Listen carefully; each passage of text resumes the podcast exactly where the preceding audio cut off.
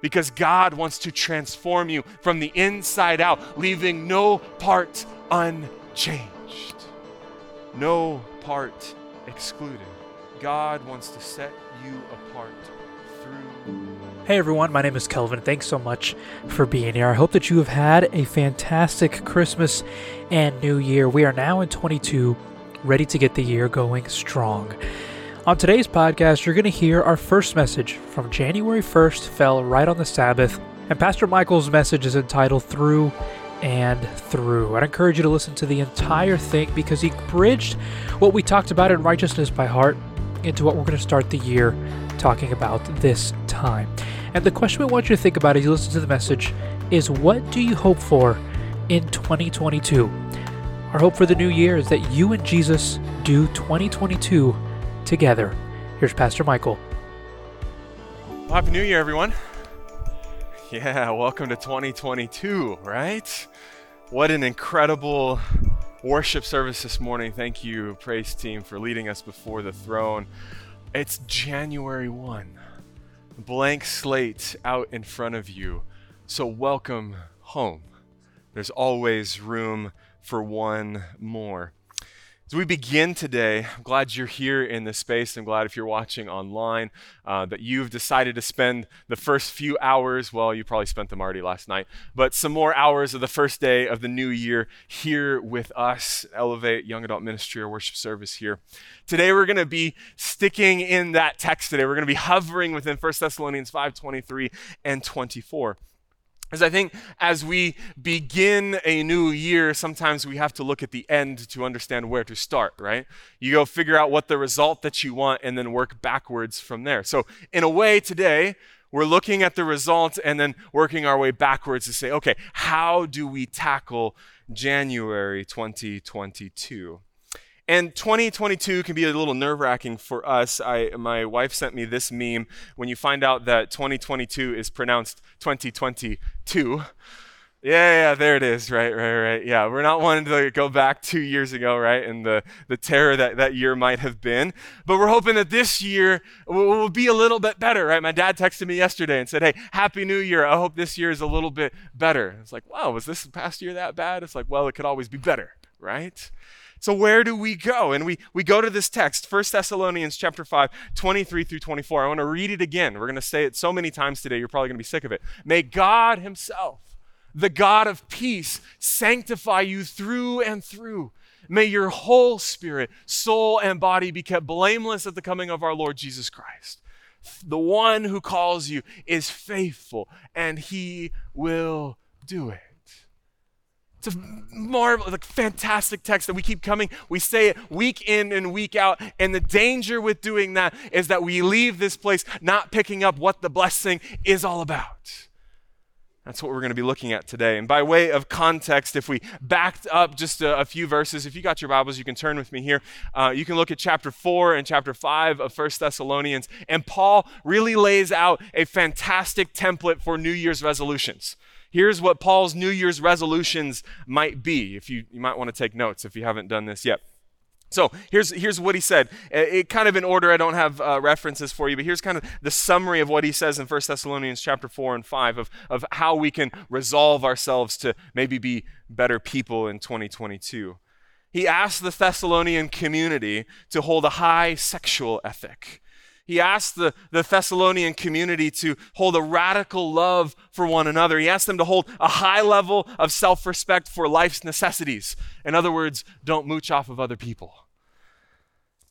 He asked the Thessalonian community to hold a high regard and understanding for the return of Christ. That's central to the Thessalonians and that's central to us as Adventists as we've celebrated, as we celebrated the first Advent just last week, and we look forward to the second advent or coming of Jesus very soon. And he asked the Thessalonians to hold a high respect for faith community leadership. And he asked the Thessalonians to hold a high reverence for God in rejoicing, in praying without ceasing, and in thanksgiving.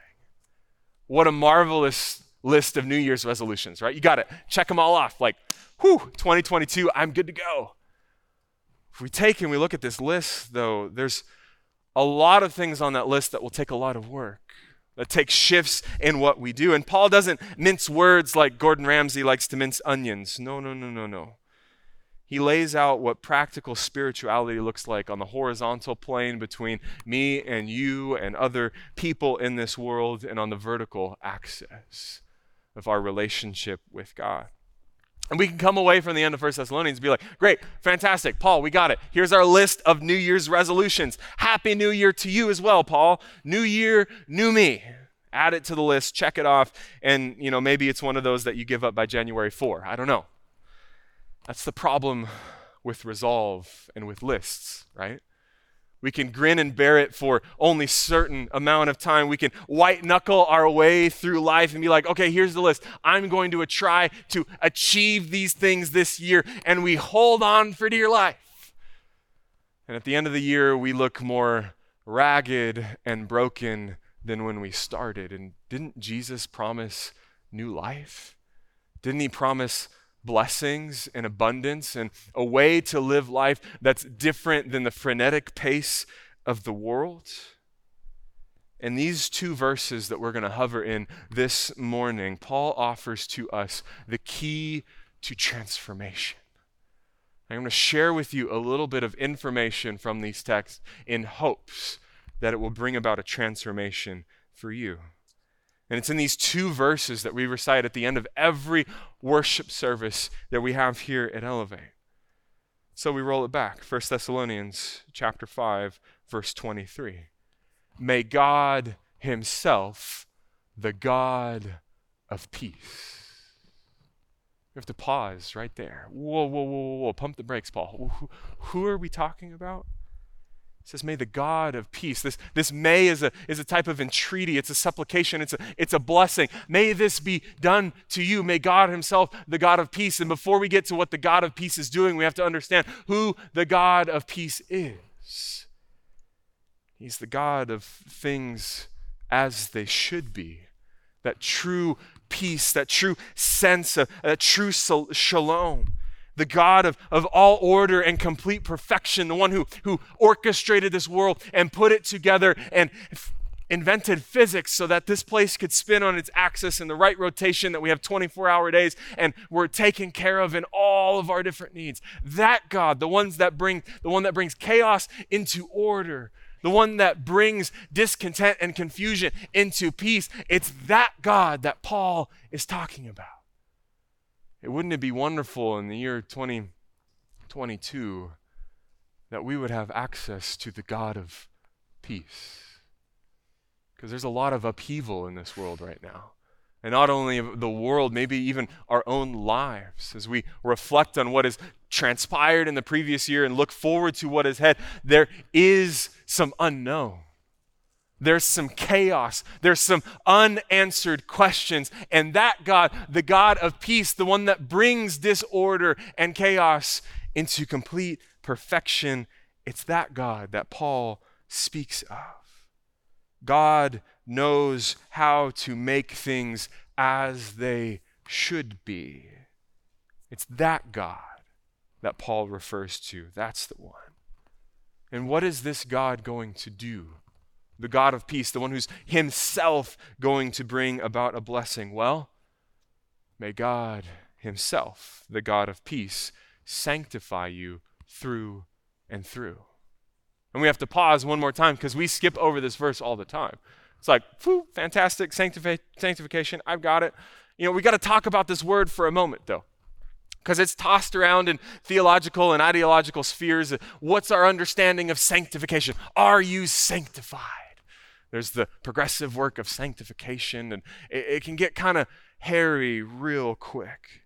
But I'd offer to you, offer it to you in this simple way. I, I came to an understanding of this in one of my favorite classes in, in the seminary that I took, talking about first century culture.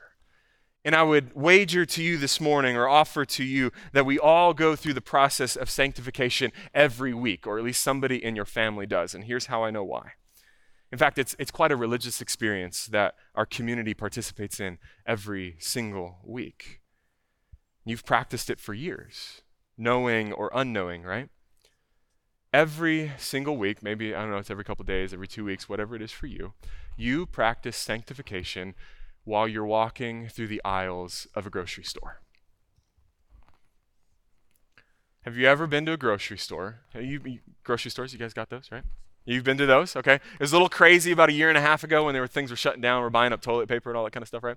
Well, you walk through a grocery store and you have this thing called a, a shopping cart, right? Now, as you borrow that shopping cart from the store, that cart becomes your domain. That is now your space. It's borrowed property, but it's your space. And as you go through the aisleways of the grocery store, you say, Oh, there's a, a little bag of rice. I'd love to put that in my cart. And you set that aside. And oh, here's a here's a, a box of macaroni and cheese. We'll put that there. Some fresh vegetables, some some uh, some some milk, so, some paper towels, whatever it is. You put it inside of your cart. And as you're shopping, have you purchased those items yet? No. But are they yours? Yeah. Because you'd feel some sort of way if somebody just came by your cart and was like, oh, I was looking for those and didn't find them. Let me just take that out of your cart, right? You're like, whoa, whoa, whoa, whoa. Some of you be like, I'll just go get another one, right? I'm not going to engage in that. Others are like, no, that's we got to have that for the Thanksgiving dinner, for the Christmas dinner. That's the process of sanctification, the setting aside of something for a particular purpose. And though you have not completely paid for it yet, what you have placed inside of your cart has been sanctified because it has been set apart. And that is what God wants to do for you. Sanctification is, is very simple. It's not something to be worried about. Am I sanctified today? Am I saved? No, no, no. God is in the process of setting you apart. And by the way, it's not just your, your pinky toe, it's not just your knee, it's not just your head. He wants to sanctify you through and through. It's a beautiful Greek word pronounced holoteles. And John Stott defines it this way Holoteles, what we translate through and through, is a totality from which no part is excluded. It's the same concept when Peter uh, and Jesus are in the, the upper room and Jesus is washing feet. And, and Jesus says, Peter, I'm going to wash your feet. He says, no, no, no, no, I need the whole thing. And Jesus says, You are already cleansed. This is just a symbol of what's already been going on inside of you that sanctification work that God wants to work in your life is a totality from which no part is excluded. There's nothing you get to leave on the shelf. There's no part where you say, 95% of me, God, is yours. I'm just going to hang on to this little part over here. Because God wants to transform you from the inside out, leaving no part unchanged, no part excluded. God wants to set you apart through and through. So that you are completely different. You're completely transformed by God who loves you. And in case anyone was confused as Paul is writing this down or reading it, he takes it one step farther. He's like, I need you to fully understand what through and through means.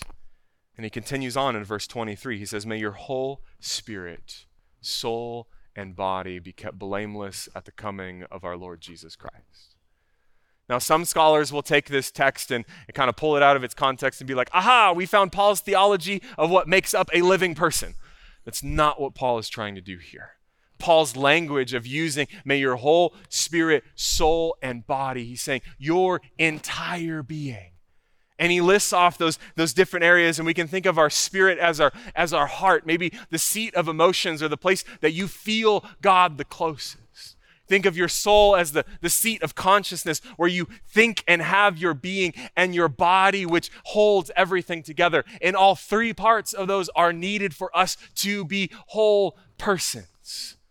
And Paul says, God wants those parts, your whole being, your whole spirit, soul, and body, to be kept blameless at the coming of our Lord Jesus Christ. This whole word that's translated here. John Stott defines it this way it's the Greek word holokleros. Yeah, holokleros. It's a little hard one to wrap your mind around. Take that one home. You can practice it. You're like, ah, I learned a Greek word today. This is the one that we translate whole. And it's an integrity in which each, each part has its due place and proportion. Not only does God want to sanctify you through and through so that your, your whole self, your entire being is, but every single part that makes up who you are is in the right place at the right time, doing the right thing. to where all of who you are is living harmoniously through the unceasing rhythms of grace of God. So that you are walking in the way of Jesus and you're walking in harmony, not in disharmony.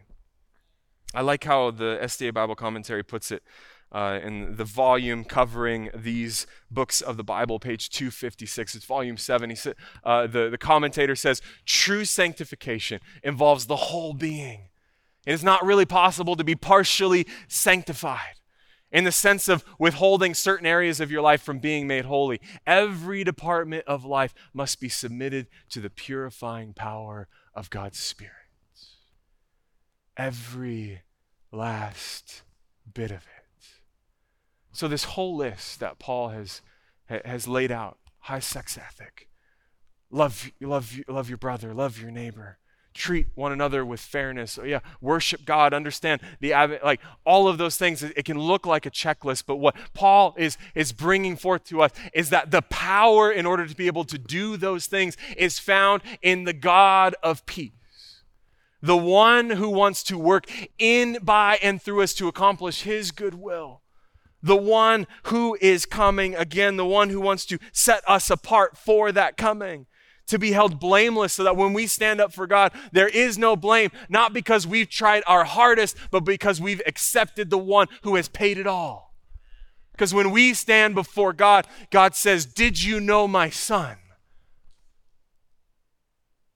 And it's my prayer that our community and every single one of us that live and uh, inhabit this world and have inhabited this world, that at that judgment day, when God says, Did you know my son? we would be able to unequivocally say yes. And Jesus would be say, would say, There is no question. That is my son. That is my daughter. That's my friend. That is my disciple. They've been with me all the way. And it's God Himself, the God of peace, that gives you the power to be able to do that. It's 1 Corinthians or 2 Corinthians chapter 5 verse 17. Therefore, if anyone is in Christ, the new creation has come, the old has gone, the new is here. It's my prayer for this community as we head into a new year that the old will be gone and the new come because we are in Jesus. Because you see, God's not after your behavior. God's not after the checklist. He's not like, man, did, did Semu like do everything this week? Did you pray without ceasing this week? Come on, like, did you make it? That's not what God is after. What God is after is transformation. God wants to make you whole. It's so much more than did I have too much sugar or did I mess around in this relationship or did I spend my money wise? No, no, no, no. God wants to make you whole to experience true peace. He wants to heal you. He wants to transform you inside and out completely and unequivocally so you don't have to white knuckle it through life. But that your actions will come from a place of a heart that has been transformed. We spent the, the, the last quarter of last year walking through the Sermon on the Mount, learning about righteousness by heart, that righteousness happens here and as our heart is transformed, it transforms the way that we see God and the way that we see others. And in the first part of this year, we're going to be exploring in the next couple weeks under a new sermon series called Hope Has a Name. We're going to be exploring the intersection, particularly to, between where our minds and the gospel interact. We're touching on mental health, and how we can set ourselves up for success and wrestle through Scripture with God, what God wants for our minds. Because He wants to transform us wholly and completely. And oftentimes, that transforming process starts with decisions made here, and everything else is the result. 1 Thessalonians 5:24 The one who calls you is faithful and He will do it. God does not call you necessarily to do anything, He simply calls you to be in His presence, to be a disciple of Jesus. God is calling you, He has a, a purpose for you, and it's beyond just the actions that you take. He has called you to be someone who then does something. So maybe if you're frustrated with life, take a step back for a moment and ask God who He is calling you to be, not necessarily what He is calling you to do. like how the Reverend, uh, Reverend Dr. Pakiam put it in a tweet earlier this week. He says, Habits that we establish only to achieve a goal don't ultimately stick. Goals are setups for disappointment and discouragement. You've been there, right? Happy New Year, whatever year it was. This is going to be the year. Okay, well, next year is going to be the year. Okay, well, maybe next year is going to be the year, right? And at best, they're temporary. Once you achieve a goal, you stop doing whatever got you there. He continues on. Next slide. For habits to stick, they need to be connected to a sense of identity. This is who I am. Pray about who God is calling you to be, then participate in His work by establishing habits around that identity. And He gives some examples. Read, because God is calling you to deeper study, not because you want to hit a book count for the year. Eat differently because you want to become a healthy person, not because you want to lose weight. And read the Bible because you want to know God, not just because you want to finish it in a year. Whatever habit in your life that needs to be adjusted, run it through that process. Who is God calling you to be? What is your identity? Who are you in Jesus? And then run with reckless abandon towards that. Because that's how it's going to stick. That's how the sanctification process works. And we should be able to walk out today knowing 100% that the debt has been paid in Jesus. The blood uh, that has been shed has covered your sins, whatever you have done, whoever you are. And at the same time, knowing 100% that our salvation is sure, we should rest in the confidence that God is continually working out a transformation and a new heart inside of us. Day by day. You can look over your life and see how you have changed from when you were young to where you are now. You can see the transforming process of what the world wants you to be like, and then compare that to what God wants you to be like. It's my prayer for this community as we go into 2022 that we will learn and grow as we experience the sanctification process of God on a daily basis. As we give ourselves wholly and completely over to God to work His transforming power within us. So, what do you hope for in 2022? I hope that you and Jesus, me and Jesus, will do 2022 together. No more white knuckling of resolutions. I'm going to do all these things to become a better person. Why don't we spend some time being in the presence of Jesus, understanding where our identity comes from in Him, and then doing the things that our identity then dictates?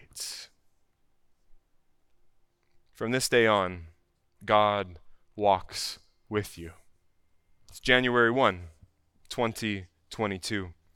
Acts of the Apostles, Ellen White puts it this way, page 54. The Spirit of the Almighty is moving upon people's hearts. Consecrated men and women, sanctified men and women, may be seen communicating to others the light that is made plain to them, the way of salvation through Christ. May this year be your life lived out, communicating to others by the way you speak, by the way you walk, by the way you act, by the identity that you find in Jesus. May others come to know the way of salvation through Christ. And may God Himself, the God of peace, sanctify you through and through. May your whole spirit, soul, and body be kept blameless at the coming of our Lord Jesus Christ. Faithful is the one who calls you, and he also will bring it to pass. Thanks so much for listening to this message from Elevate Retake. Make sure to stay tuned for the Retake conversation dropping in your feed later this week. We hope that you have taken a hold of Jesus and realized that He has changed your heart, and now you're going to walk this year with Him. You can find us on Instagram at Elevate Retake, and we'd love for you to leave us a voice message over on our Anchor app and engage with our question on Spotify if that's where you listen as well. You can find the links to those things all in the description. My name is Kelvin, and I'll see you next time.